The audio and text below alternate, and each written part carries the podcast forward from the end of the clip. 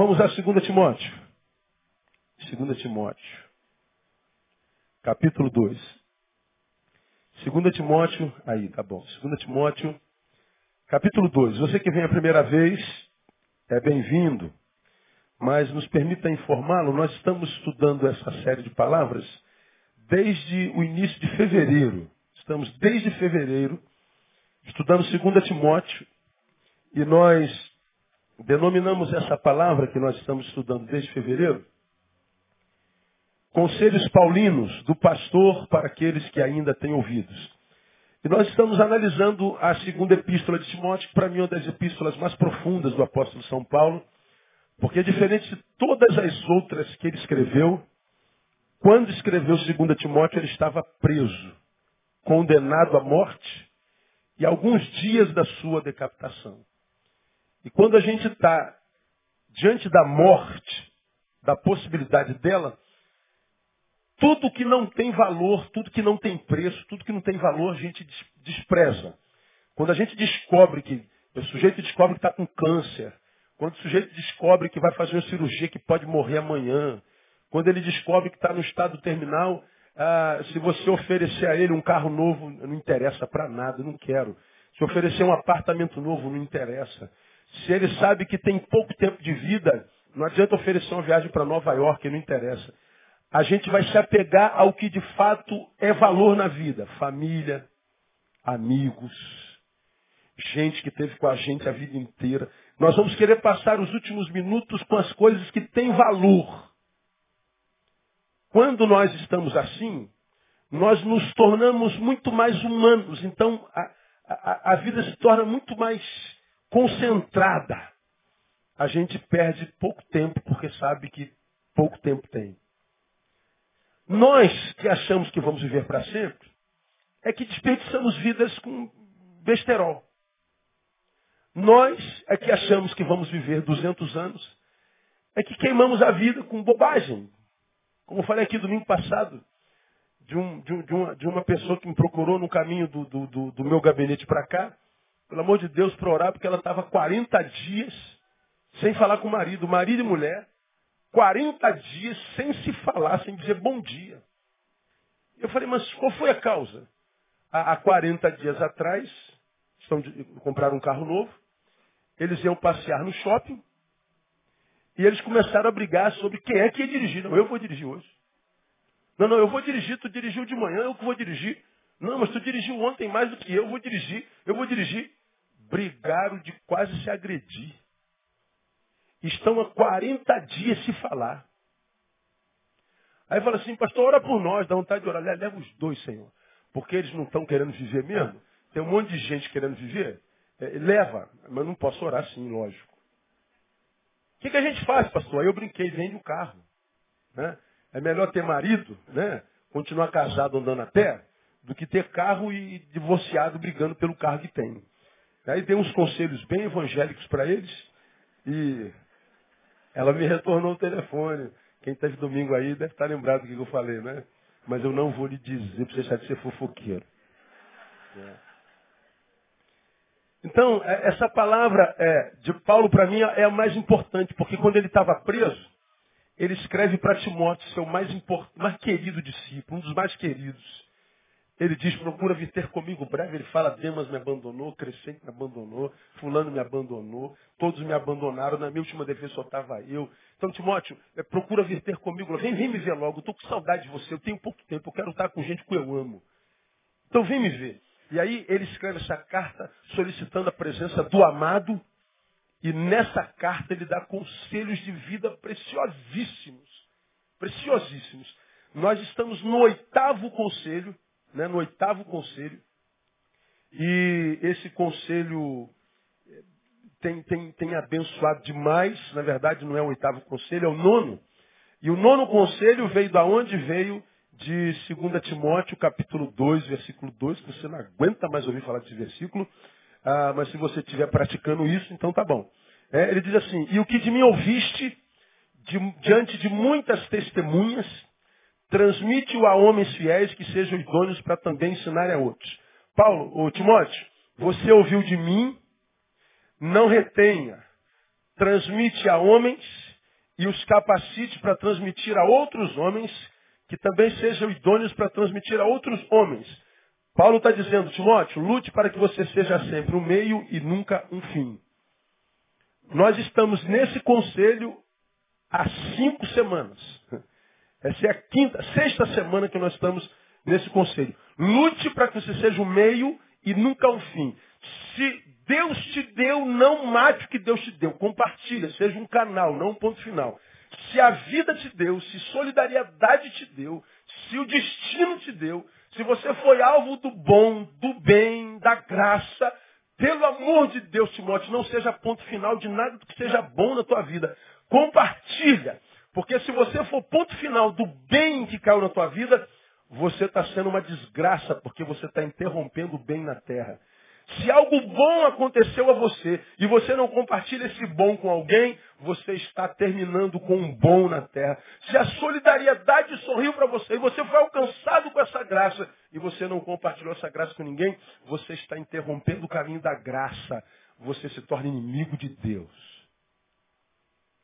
Falei que por causa disso, milhões de seres humanos que tiveram um passado glorioso vivem um presente desgraçado. Porque receberam tanto da vida, mas foram tão abençoados e agraciados, mas não foram solidários na mesma proporção. A bênção foi enorme. E a solidariedade em compartilhá-la, mesquinha. Entrou como que por um caminhão, saiu por um funil. Deus está dizendo assim, vai deixar de receber porque você tornou-se um ponto final e não uma vírgula. Palavra para mim tremenda demais. A palavra está mexendo comigo demais.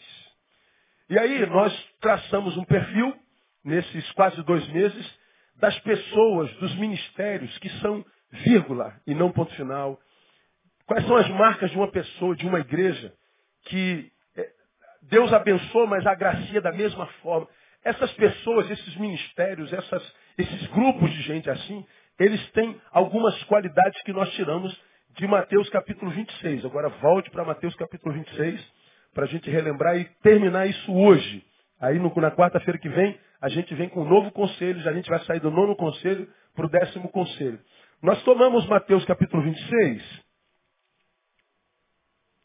que, na qual Jesus celebra a última ceia, e nós mostramos as marcas dessas pessoas que são voluntárias, que são abençoadas porque abençoam.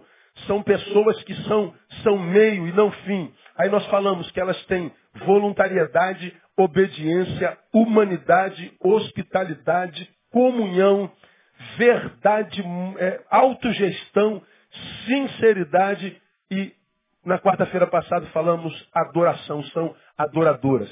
E nós mostramos aos irmãos por que, que nós devemos viver uma vida de adoração?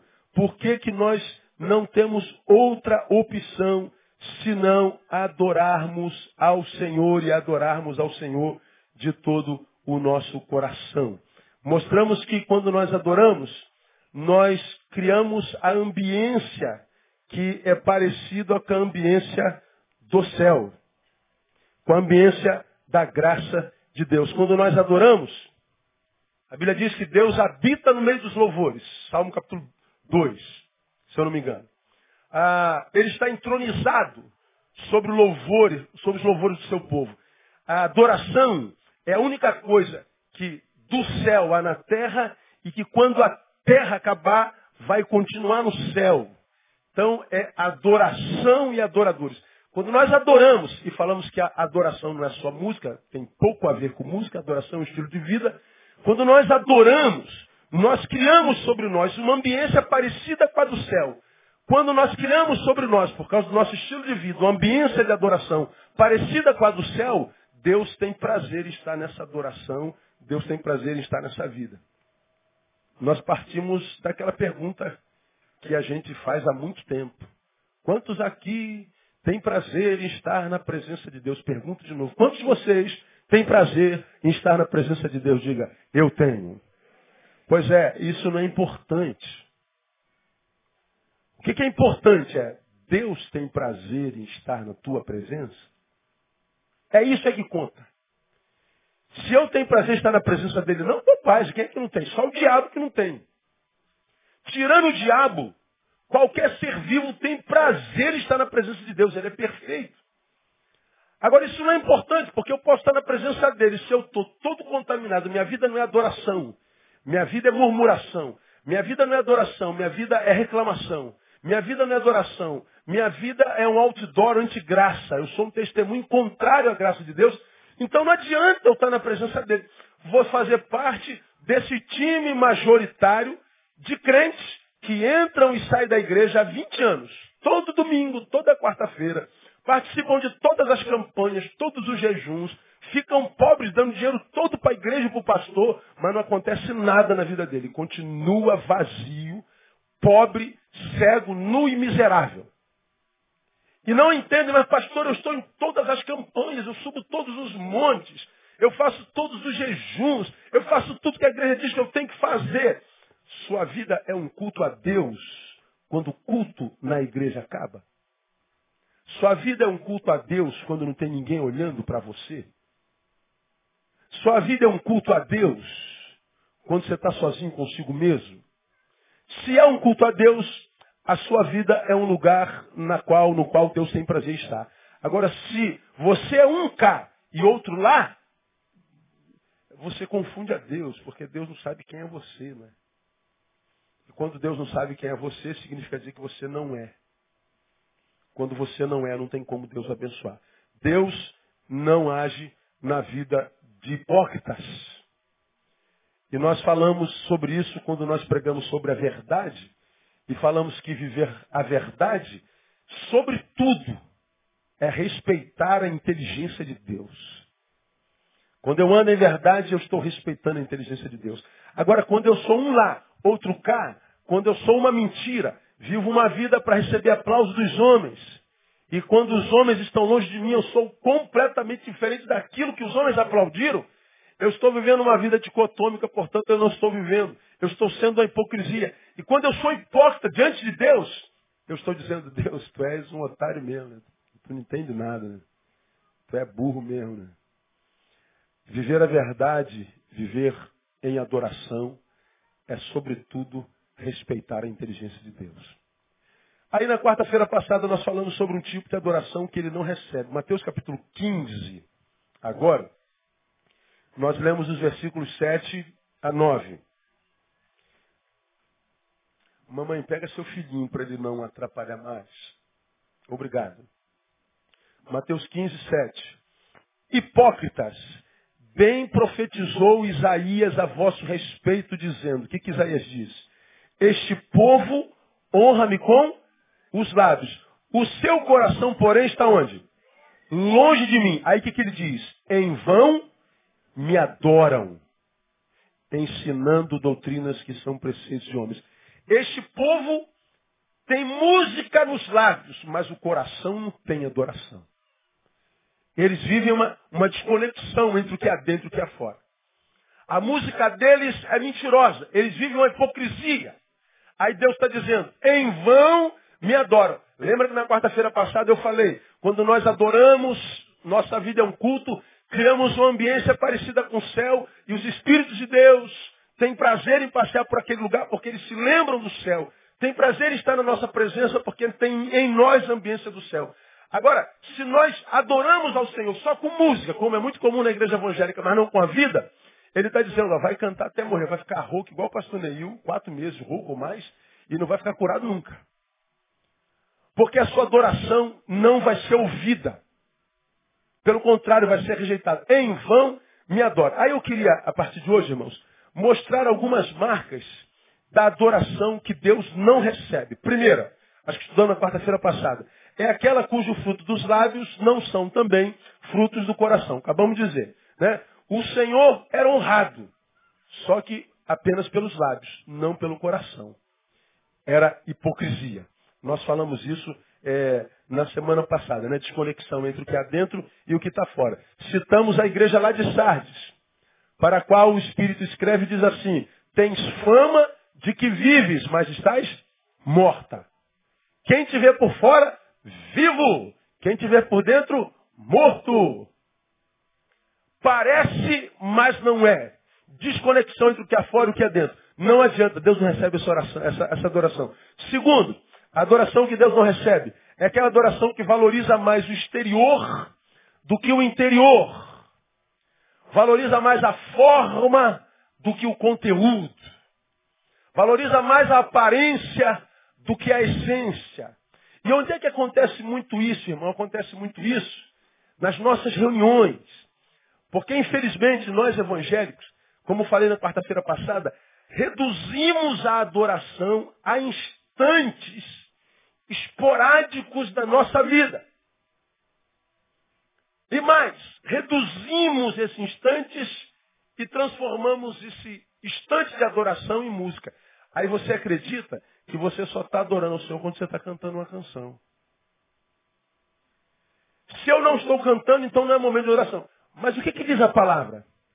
Quer comamos, quer bebamos, quer façamos qualquer outra coisa, concluam para mim, façamos para a glória, para o louvor de Deus.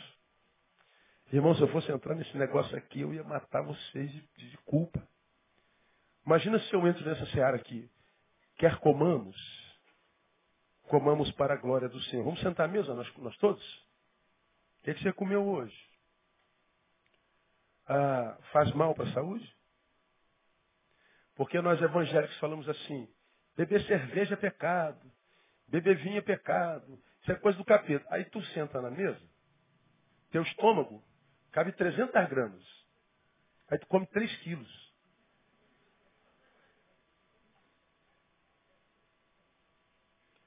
Come gordura feito um, uma pessoa que come muito. Come feito um desesperado, como quem vai morrer daqui a duas horas. Aí você acha que só a cerveja que é pecado. E a ingestão de gorduras? Que a nutricionista diz, fala Jeová. Imagina se eu fosse entrar nessa seara. Pastor, ora por mim, que eu estou precisando emagrecer, pastor. A Bíblia responde, isso é com jejum, sem oração.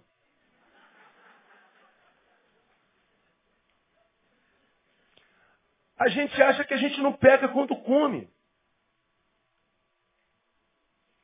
A gente acha que fazer aquela oraçãozinha que a gente faz sentado na mesa no restaurante, a gente senta na mesa, aí bota, bota Abençoa o arroz e feijão. Em nome de Jesus, amém. Você não orou nada, você só orou porque estava com medo de quem estava do lado ia ver você que é crente, que não teve oração. Não tinha sentimento nenhum naquela oração. É uma oração de desencargo de consciência. Aí agradece a Deus pela comida e bota um prato que não dá para ver quem está na tua frente sentado à mesa. Imagina se eu fosse entrar nessa série aqui, é, gastronômica espiritual. Mas é exatamente sobre isso, também sobre isso, que o texto fala. Se eu como, eu como para a glória de Deus. Se eu bebo, eu bebo para a glória de Deus. Ele está falando também, literalmente, comida e bebida, mas também ele está falando quando eu vivo o básico da vida, porque comer e beber é o básico. Eu adoro o Senhor no básico, no dia a dia, no cotidiano. Adoração não tem a ver a vir ao culto para adorar o Senhor. Se adoração é cantar uma música, eu não preciso vir à igreja para cantar uma música a ele. Como eu falei na semana passada, entra no teu chuveiro e quando aquela água quente, gostosa cair nessa noite fresquinha, canta um hino. E vai sair com muito mais sentimento, gratidão e verdade, porque você veio de um dia inteirinho de trabalho, tá sujo pra caramba, fedido, cansativo, tá doido para o jantar e cair naquela caminha maravilhosa que você tem. Aí você abre aquela ducha forte, quentinha, você entra para essa sessão de descarrego. Aí você fala assim, os demônios tudinho está nessa água. Aí vem uma, uma canção de adoração, aquela ali é verdadeira. Não precisa vir à igreja. Mas quando a Bíblia fala de adoração, não está falando de uma canção. Está falando, como eu falei na semana passada, de um estilo de vida.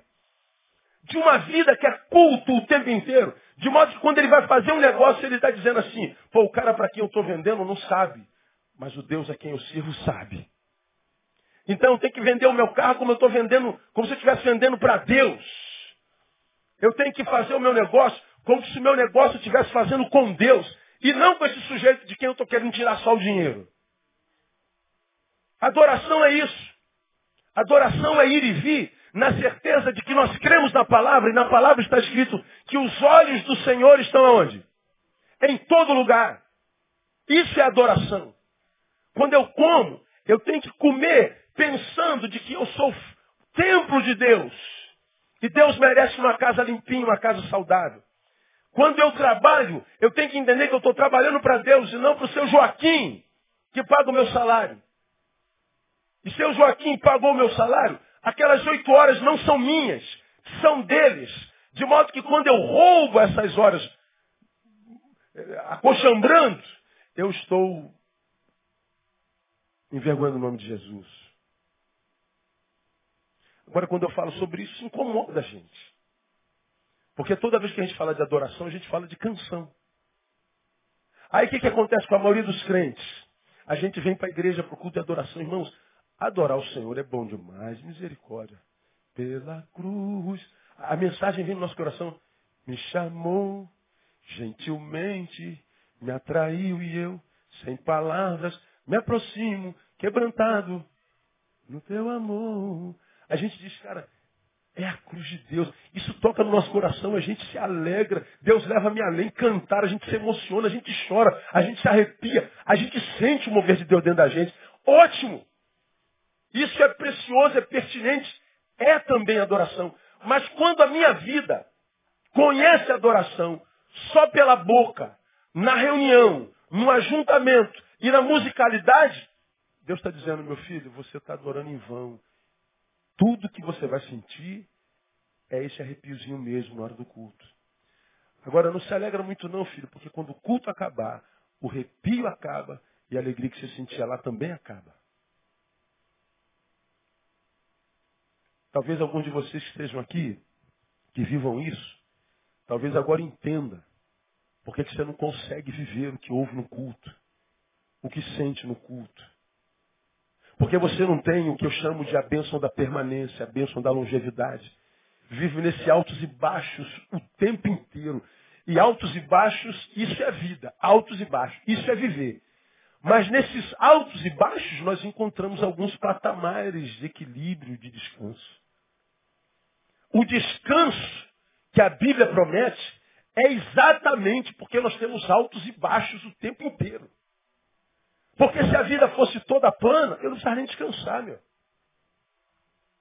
A gente ia só no passo aí, ó, dos, do, do pessoal do hop, hop, hop, hop. Corridinha me churuca, que não dá nem para cansar. Nesse passo, nesse passo, corra até o Canadá. Corra até o sol raiar. Por quê? Nós estamos no hop, hop. Corridinha me Que... É tudo plano. Agora, o que que cansa? Cansa quando eu tenho que subir. Daqui a pouco eu desço, daqui a pouco eu subo de novo. E desço para baixo, qualquer santo ajuda, na verdade, dizem, né? Não precisa nem, nem, nem, nem de santo, é só largar que vai. Agora, não é só descida, tem que subir. Para subir, a gente precisa de uma mão lá em cima puxando a gente, porque tem vezes que a gente não está aguentando mesmo, irmão. Por que, que a Bíblia fala de descanso, de renovo? Porque viver é isso mesmo. É altos e baixos. Pastor, um dia eu estou bem, um dia eu estou mal, um dia eu estou bem, um dia eu estou mal. Você um dia está bem, um dia está mal. Esse irmão que está do seu lado um dia está bem, um dia está mal. Eu um dia eu estou bem, um dia eu estou mal. O Papa um dia está bem, um dia está mal. Só não está bem, um dia bem, um dia mal. O crente que é mentiroso, que gosta de vender imagem e para dizer para você, não, você tem que estar tá bem o dia inteiro. Mentira, nem ele está. Isso é para vender imagem. Jesus tinha dia que estava bem, mas tem dia que ele olhou assim, Deus, até quando eu vou ter que suportar essa gente? Essa gente que não tem fé, que não aprende nunca, até quando vos suportarei? No outro dia ele estava bem, mas no outro dia ele entrava no, no, no templo, estava lá aquela feira. E ele chuta literalmente o pau da barraca, acaba com o culto, acaba com todo mundo, tira todo mundo e vaza! Agora eu e você queremos estar bem a vida inteira.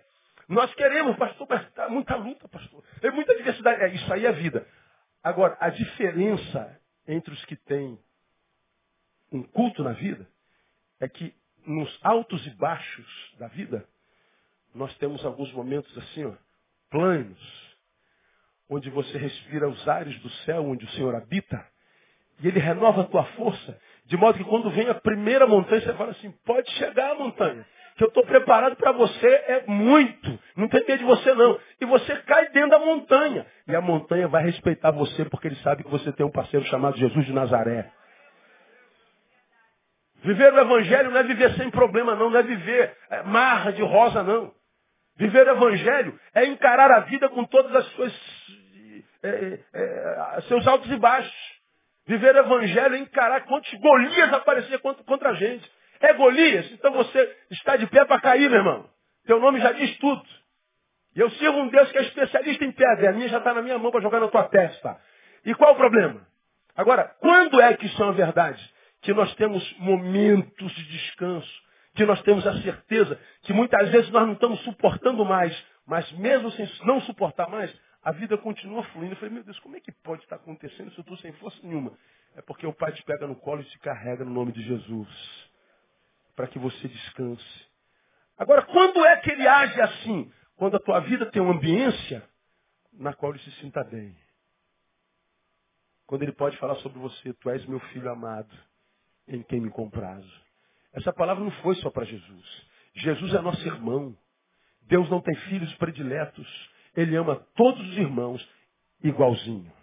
Diga para quem está do seu lado, Deus é apaixonado por você, cara, pelo amor de Deus. Rola um glória a Deus bem alto aí, só aqui. Apaixonadão, Deus é apaixonado. Nós somos a noiva dele, cara. Ele está apaixonadão pela gente. Agora, a gente não aprende. A gente, a gente valoriza mais o exterior do que o interior. Aí o que, que acontece? Esse povo honra-me com os lábios, mas o coração. Já preguei sobre isso aqui, mas como eu acredito que a gente aprenda por repetição, eu nunca me canso de repetir. Nós não somos um corpo que possui uma, uma alma, nós somos uma alma que possui um corpo. Deus sentou, fez lá com a sua própria mão, corpinho, corpinho, continuou deitado. Depois ele soprou. E o corpinho levantou. E Deus disse assim: tornou-se homem, alma vivente. Não tornou-se o homem um corpo vivente. Não. Ele se transformou numa alma que habita o corpo. O corpo é a roupa do que nós somos. Como essa camisa jeans é a roupa do corpo que eu tenho. Eu não sou esse corpo, eu tenho. Isso aqui vai voltar para pó. A minha alma continua, ela é eterna, porque ela é o fôlego de Deus. Somos filhos dele. Então eu não sou um corpo, eu tenho um corpo. Quando eu cuido desse corpo, que é minha parte externa, que é uma propriedade minha, eu não estou cuidando de mim, eu estou cuidando do que eu tenho. Agora, nós devemos cuidar de tudo que nós temos, lógico. Você não tem uma casa, não tem que cuidar dela? Tem que cuidar. Você não tem filho, não tem que cuidar dele? Tem. Você não tem um sapato, não tem que cuidar do seu sapato. Você não tem um cabelo, não tem que cuidar do seu cabelo. Nós temos que cuidar de tudo que nós temos. Lógico, temos que cuidar do nosso corpo. Mas quando nós cuidamos do corpo, nós estamos cuidando do que temos e não do que somos. Quando é que eu cuido do que eu sou? Quando eu cuido da minha alma. Quando eu cuido da minha subjetividade. Quando eu cuido da minha, da minha psique. Quando eu cuido do meu mundo interno, da minha interioridade.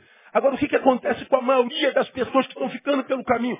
Estão sempre preocupados com o corpo, preocupado com a aparência, em possuir, em ter, querem roupa nova o tempo inteiro. Se pode, amém. É bem-vindo, não tem problema nenhum. A gente gosta de estar bonito, a gente gosta de estar com o cabelo paradinho, de barba feitinha. A gente gosta, isso é legal, fique bonito, fica lindo, irmão. Vai, vai disputar o Miss Mundo se você puder. Agora, faça isso sem que isso prejudique o teu cuidado da tua alma. Sem que você relegue a tua espiritualidade para plano nenhum na tua vida sem que você não trate a Deus como se Deus fosse um mendigo ou um mendigo, dando a Ele o resto do tempo que sobrar na tua agenda. O resto do tempo, se é que sobra no teu dia. Achando que Ele é uma coisa sem importância. Deus, quando eu tiver tempo, eu te dou. Porque eu estou correndo atrás. O senhor está vendo que eu estou me esforçando. E Deus fica aqui quietinho. Te respeito, filho. Eu estou vendo. Só que para mim, filho, você está fazendo um sacrifício ao nada. Porque lá na minha palavra, filho, se você ouvisse, está escrito lá, em vez de você ir lá longe de mim, cuidar das tuas coisas, entra no meu reino. Busca primeiro o reino de Deus, que essas coisas todinhas são acrescentadas. É difícil isso, irmão. Dá para entender isso aí? Não? Você está entendendo, meu irmão? Mas é simples assim, pastor? É simples. É tão simples que a gente não acredita. E a gente vai correr atrás das coisas. Aí tu tá correndo atrás, como eu falo. E irmão, como é que tá? Tô correndo atrás. E irmão, e pastor, tô correndo atrás. Ó, correndo atrás. Significa dizer que a coisa está na tua frente, tu não alcança nunca. Quem corre atrás chega em segundo. Nós estamos na Olimpíada, irmão. Ó, tô correndo atrás. Significa dizer que o, o, o Bolt, como é, é o nome dele? Osama Bolt, como é o nome? Hussein Bolt. Todo mundo que corre com ele está dizendo, estou correndo atrás. Estou correndo atrás. A medalha vai tudo para o Bold. Aí vocês vinham correndo atrás. Estou correndo atrás, pastor. Pô, irmão, quando é que você vai correr na frente? Quando é que você vai colocar a mão naquilo que você busca há 200 anos? Quando é que você vai dar certo, cara? Quando é que você vai ter tempo para olhar para o espelho e falar assim, pô, cara, eu tenho orgulho de ti, irmão. Por quê? Porque virou, virou presidente da república? Não, não. Porque você sabe estabelecer suas prioridades. E você é um cara que está sempre batalhando. Mas não abre mão do teu Deus para isso. Porque sabe que são as misericórdias dele que mantém nossa existência vida, viva. E sem a misericórdia dele, nossa vida é apenas uma lúgubre existência. Quando é que você vai aprender a fazer isso? Quando é que você vai deixar de valorizar mais o lábio do que o coração? Deus está dizendo o seguinte, filho, se você tiver um coração na minha mão, se você tiver o coração no altar, se você buscar o reino, se a tua vida for um culto, e Deus adora cultos, todo culto que ele é invocado em verdade, ele diz, eu estou lá, não perco um culto. Eu sou beato. Se eu achar um coração quebrantado, ah, isso eu não consigo desprezar. Costumo brincar que Deus não é todo poderoso. Tem uma coisa que Deus não consegue fazer. O que, que, é, pastor? Ele não consegue rejeitar um coração quebrantado. Ele não tem poder para isso. Quando ele vê um coração quebrantado, ele é viciado, ele não consegue rejeitar. Ele tem que chegar a esse coração e habitar e abençoar o corpo que carrega aquele coração e aquela alma que carrega aquele coração. Um coração quebrantado tu não despreza, diz a sua palavra. Então, nós vivemos correndo atrás, querendo se dar bem. A gente, ou tem uma oportunidade aqui, uma oportunidade ali, e a gente está sempre igual uma barata tonta. E se esquece do que diz o salmista.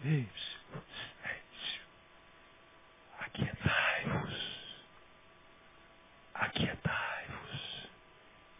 E sabei que eu sou Deus. Você está muito desesperado, filho. Aquieta-te. É no silêncio. É no teu quarto. Em secreto.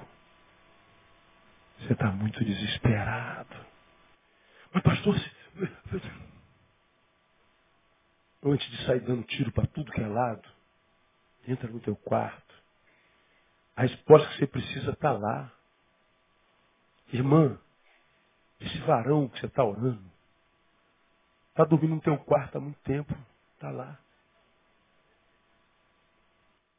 A varoa, varão, aquela que você já tem assim, ó, desenhada dentro de ti, já está lá no teu quarto há muito tempo. Jovem, você quer passar na UFRJ, em medicina, a tua aprovação, o gabarito da prova está lá no teu quarto. Está tudo lá. Ei, você que já fez a faculdade, quer passar no, no, no concurso público federal, está lá no quarto, o gabarito da prova. Entra no teu quarto.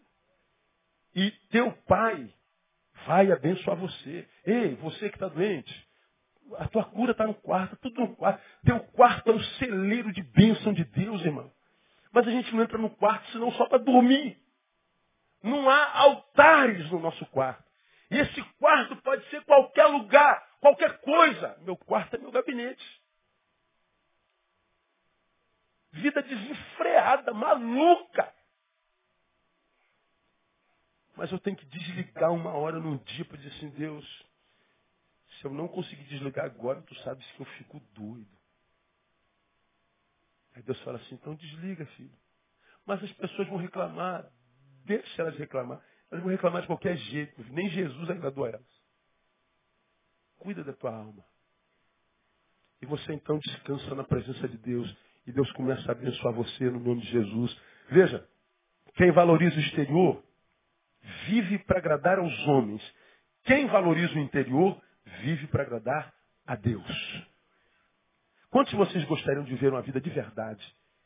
Que agradasse a Deus de coração? Diga, eu gostaria, pastor. Pois bem, para quem quer agradar a Deus, primeira coisa que tem que aprender, aprenda a desagradar homens. Não há como agradar a Deus e agradar a todos os homens. Não tem como.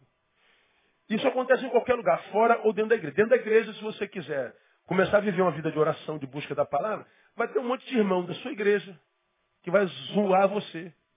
E, e agora está onde, Santão? Fez o que fez, agora vai orar. Ah, para de palhaçada. Aí tu fica com vergonha da zoação do teu amigo. Aí tu vai andar com esta peste que está aí, que é um contato do inferno na igreja. E no final vai viver a mesma porcaria de vida que ele vai viver na vida. Preguei aqui domingo passado no culto dos adolescentes. Congresso fera, arrebentou a boca do balão. Os moleques arrebentaram. Eu terminei o congresso domingo falando assim, ó, gente, eu estou feliz, estou orgulhoso por vocês. Bonito ver o que eu vi aqui, agora eu não sou esteticista. Esteticista é minha esposa. Ela que faz depilação, ela que faz limpeza de pele, ela que faz não sei o que, não sei o que lá. Não sei o nome daquelas paradas todas, não. Eu não sou esteticista. Ela trabalha com a imagem. Eu não. Eu trabalho com a essência. Então, isso tudo aqui eu acho muito bonito. Mas isso aqui vai acabar daqui a pouquinho. Eu vou te falar da essência. Eu vou falar da verdade. E qual é a verdade? Muitos de vocês adolescentes estão aqui, ó, apaixonadão, tal, dois anos, três anos, cinco anos, dez anos, vai estar todo mundo perdido longe de Deus. Alguns na maconha, alguns no vício, outros ateus, outros vão dar em porcaria nenhuma. Aí a gente choca. Que isso, pastor? Eu não recebo essa palavra. Oh, glória a Deus. Aí eu falei assim, tomara que daqui a 10 anos eu quebre a minha cara e todo mundo chegue bem feito, pastor. Não tem um adolescente que teve naquele congresso há 10 anos que se perdeu. Está todo mundo aqui. Puxa, eu ia ser o cara assim, mais o, o, o, o que cometeu o maior engano do mundo, com a maior felicidade do mundo. Alguns de vocês não vão dar em nada. O mundo vai abraçá-los. O mundo vai adotá-los. Vocês vão trocar de pai. Vocês vão trocar de pai. E falei como é que esse processo acontece e como é que não acontece. Porque no mundo globalizado, quanto mais longe de Deus, mais ibope. Quanto mais longe de Deus, mais parece que eu sou inteligente. Quanto mais próximo de Deus, mais idiota eu sou. Quanto mais próximo de Deus e da fé, mais imbecil eu sou. Pois é. Aí tu faz comparação. Sobre entre imagem e essência. Imagem e essência. Cara, para mim é uma coisa tão simples, tão óbvia. Mas tão clara ver uma farsa dentro de si, mas é tão óbvio que eu não sei como é que pessoas conseguem se enganar. Você olha na face, no brilho do olho de uma pessoa na, na qual Deus está e na, na, pessoa na qual Deus não está. É o que Samuel chamava de cabode. Foi-se a glória. Você vê uma pessoa que está no altar, quando ele está no espírito, é religião, estou falando de vida com Deus. Flui dele jorra do seu interior aquele rio de água viva. Sai pela boca, sai pelos olhos. Ele é uma pessoa atraente, querida. Agora, não é só ser um atraente, é o que ele atrai, quem ele atrai. Porque ser uma pessoa atraente passa pela esteticista. Passa pela academia, pelo personal training, o treinador pessoal. Passa pelo cabeleireiro. Você vai atrair um monte de gente. Agora, esse monte de gente que você está atraindo, está atraindo com o que na tua vida? Será que é teu, teu ser que está atraindo ou é teu corpo delicioso? Será que é teu ser que está atraindo ou é teu bolso que está cheio? Será que é você que está atraindo ou é alguma força em você que está atraindo? Você está atraindo gente que vai acrescentar ou gente que vai arrancar pedaços teus? Que vai te construir, desconstruir, te destruir? É simples. Quando você cuida do teu interior, porque você tem um corpo, é uma alma. A alma, a essência não se alimenta de mulheres, de carro, de aparência, de glória humana, de honra, de fama. Se alimenta daquele que é a fonte da vida, o Criador dela. Quando o meu interior está alimentado, desse interior então vai fluir rios que vai descedentar vidas, que descedentadas descedentarão você. Que abençoadas por ti abençoarão você. Você vai viver cercado de gente que presta. Você vai atrair gente que vai acrescentar a tua vida, que depois delas tua vida vai estar mais enriquecida. Nós vamos viver num ciclo de vida, mesmo que a gente ande pelo vale da sombra da morte. A gente vai caminhar pelo vale da sombra da morte, dizendo assim, não vou temer mal nenhum, porque eu sei em quem eu tenho crido, eu sei em quem eu tenho me alimentado, eu sei quem é que habita o meu ser. Então, mesmo que eu passe pelo vale da sombra da morte, eu vou experimentar a alegria da vida, da vida abundante, porque desde Isaías está prometido que ele nos fartaria mesmo nos lugares mais áridos. Agora, quando a gente trata da alma, porque senão nós viramos mais um nessa multidão de gente desgraçadamente linda, desgraçadamente filosófica, desgraçadamente inteligente, que covardemente tem que filosofar a própria dor, poetizar a própria agonia, para que, lendo poeticamente a desgraça dele, até a desgraça passe por vida. Aí eu fico olhando alguns, alguns que a gente cita na, na faculdade, na universidade. Fulano disse, Beltrano disse. E fazer citação de autores dá ibope para gente. Quanto mais autor a gente citar, mais. Pô, fulano é fera. Às vezes eu peguei só no Google ali, ó.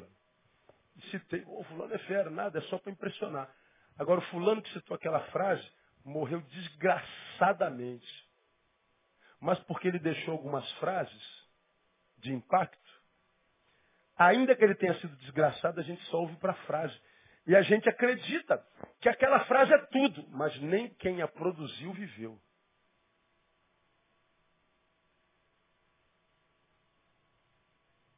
Aí eu fico pensando, Deus, eu gosto dessa de ler, gosto dessas frases abertas, você sabe disso. Gosto de pesquisa, gosto desse negócio todinho. Agora, Deus, eu tenho te pedido uma coisa apenas. Eu não quero ter palavras lindas, mas uma vida desgraçada. Eu prefiro uma vida cheia de graça e diante dos homens parecer até burrinho. Porque a gente só tem uma vidinha para viver. Uma. Queria muito, como eu já preguei aqui, irmão, voltar a reencarnar, como eu sou, meu Deus. Tinha que estar na Bíblia essa doutrina. Mas não está. Tinha que ter aqui Kardec 3.5. Tem. Se bem que ele não tem nada a ver com reencarnação, né? ele só sistematizou a coisa. Lá, lá, mas não, a Bíblia na qual eu creio, está escrito assim aí, ó. Você só tem uma vidinha para viver, meu filho. Depois disso, sabe o que vem, né? O que, que é? Juízo. Não está escrito. Não está dito assim, ipsis literis, mas está dito lá. E você já passou da metade, né? Hoje você está fazendo 46 anos. Você já passou da metade de seis anos. Você está caminhando para a morte, filho meu. Você está morrendo. É verdade. Regula 70 e 80. Você está mais próximo da morte do que quando nasceu. Você está mais próximo da data do seu sepultamento do que do seu nascimento.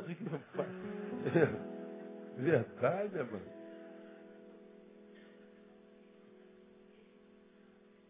Aí você quer que eu jogue fora preciosos anos com gente que é um pedaço de carne andante, que não valoriza a alma, o interior, a espiritualidade. Eu, quem não valoriza a alma, o interior, a espiritualidade, pode ver a vida, vê lá na sua faculdade, seu trabalho, vive em competição a vida inteira, quer provar para o outro tudo o tempo inteiro, está sempre competição, sempre querendo superar o outro. Essa necessidade mórbida de superação é estima baixa. Quem é, não precisa provar mais nada. E fulano não gostou. E fulano se amarrou. Você viu o que estava escrito? E não escreveram.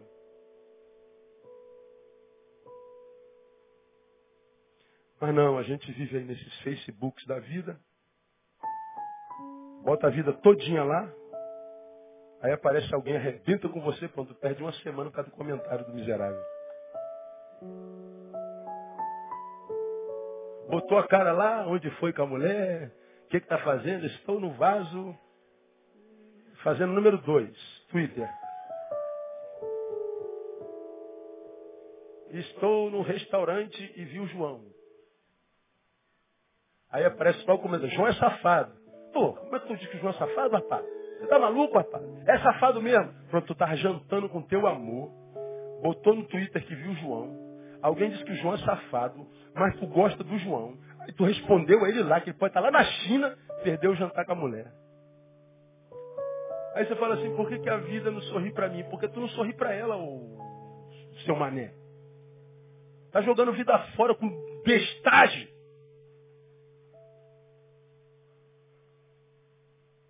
Gastando tempo com o corpo, com a aparência, querendo aparecer o tempo inteiro. Ser babado, glorificado, tapinha nas costas. É o cara, pô. Aparência, aparência, aparência, aparência, aparência, aparência. Imagem, imagem, imagem. Aceitação, aceitação. Enquanto Deus está lá em cima chorando para você. Dizendo assim, filho, você só precisa ser aceito por mim, filho. Se o céu te aplaudir,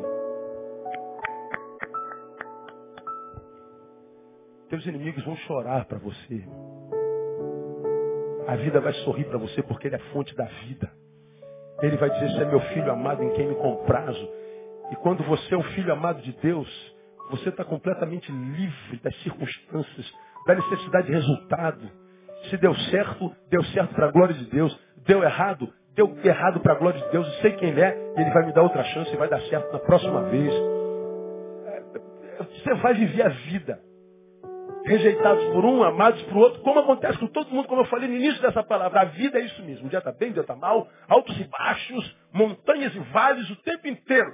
Mas quando a gente tem Deus na alma, aparece nessa canseira vivencial os patamares de descanso. Enquanto os outros continuam. Um se mata aqui, outro tenta se matar ali. Um troca de mulher achando que o problema é mulher. Outro troca de emprego. Outro muda de país. Outro faz cirurgia aqui. Bota botox na boca. Tira coluna e tira eh, costela. Troca de pé. E agora eu vou ficar bonito e vou ficar bonito. Você está ali, ó. Envelhecendo. Saudável. Com a tua família abençoada. Os filhos sem te dar trabalho os céus aplaudindo a tua simplicidade, o teu desapego das coisas materiais, porque você está investindo no que você é e não no que você tem. E como Deus sabe que você não depende do que tem, você pode ter quanto quiser. Porque Deus sabe que te dando não te perde. Liberta esse menino aí. Abre a porta do céu sobre ele. Abre a janela do céu e deixa chover sobre a vida dele. Aí vai caindo assim, Aí você vai dizer e entender o que Paulo queria dizer quando disse: Rapaz, o amor de Cristo me constrange. Você sabe que não merece, mas Deus simplesmente falou assim: Eu gostei de você. Pra mim, moleque, você é o cara. Menina, você é mina. Nem usa mais esse termo, isso é da minha época, mina. É o tempo do piso. Tirar um piso hoje. Caraca, que coisa feia, mano. É, na minha época. É o cara. E se Deus resolveu te abençoar, quem pode fazer alguma coisa, irmão? Quem? E pastor, o diabo está furioso. Um diazepam para ele, cara. Que ele, você diz, ah, calma. E você quer que faça o quê? O diabo está furioso. Pô, o problema é dele, cara. Eu não penso no diabo nem um segundo na minha vida, no dia. Não nem aí para ele. Viva para agradar o Senhor. Aí fulano vai gostar de você porque tem inveja de você. Ele quer competir contigo, que é mais inteligente que você. Às vezes aparecem os caras na minha frente. Fala assim, pastor, eu discordo disso. Porque fulano, e não sei o que, o filósofo. Eu digo, é, legal. Mas não vai dizer nada. Eu não, pô. Eu não. Você que fala isso tudo aí, pô. Discorda bem, filho. Vai com Deus. Vai em paz. Você concorda comigo? Eu não. Só que eu não vou falar isso tudo de novo. Você anda pra lá, eu ando pra cá, ué. Mas não, competição. O cara quer competir o tempo inteiro. Competição, competição. Cara, é, é insuportavelmente, insuportável viver uma vida na qual você tem que competir o tempo inteiro. Não dá para você descansar. Estar bem consigo mesmo. Sem ter que provar nada para ninguém. É ser insuportável você estar tá lá nessas redes sociais, alguém falou mal de você, pronto, tu perde um mês com raiva, com ódio. Enquanto lá com raiva, porque a frase que botaram. Mas o senhor nunca falaram senhor na rede? Eu não. O senhor não leu, não? Eu não. Eu estava passando com o meu cachorro, Shadow. E, e foi uma manhã maravilhosa. Estava em ótima companhia. Não vou lhe dizer, não. Não precisa me dizer, não, irmão. Está tudo certinho. Deixa lá. Tá tudo bem. Amanhã ninguém lembra mais nada a não ser você que foi vítima do falatório, tem problema com a imagem e fica remoendo aquele comentário a vida inteira. E o que, que o teu inimigo quer? Que você fique se alimentando disso mesmo. Quando você podia estar gastando tempo com a palavra, enquanto está pensando na palavra do inimigo lá. Falou que você é gorda. Ele falou que eu sou gorda, pastor. E é, e é gorda mesmo? É, é, né, pastor? Então, pô, tá, você está reclamando do quê? emagrecer, pô. Agora a gente com raiva. Pô, vai ler a Bíblia, cara. Vai ler um livro maneiro. Tá na internet, lê um texto bacana, sei lá. Agora fica nessa, nessa vidinha desperdiçada. Tem tempo para passar no Google e na rede um dia inteiro, mas não tem tempo para passar cinco minutos no quarto. E quer que a vida sorria. Quem tem ouvidos, ouça porque é o Espírito quem está dizendo à igreja nessa noite. Vista na tua essência, mais do que na sua aparência. Pé.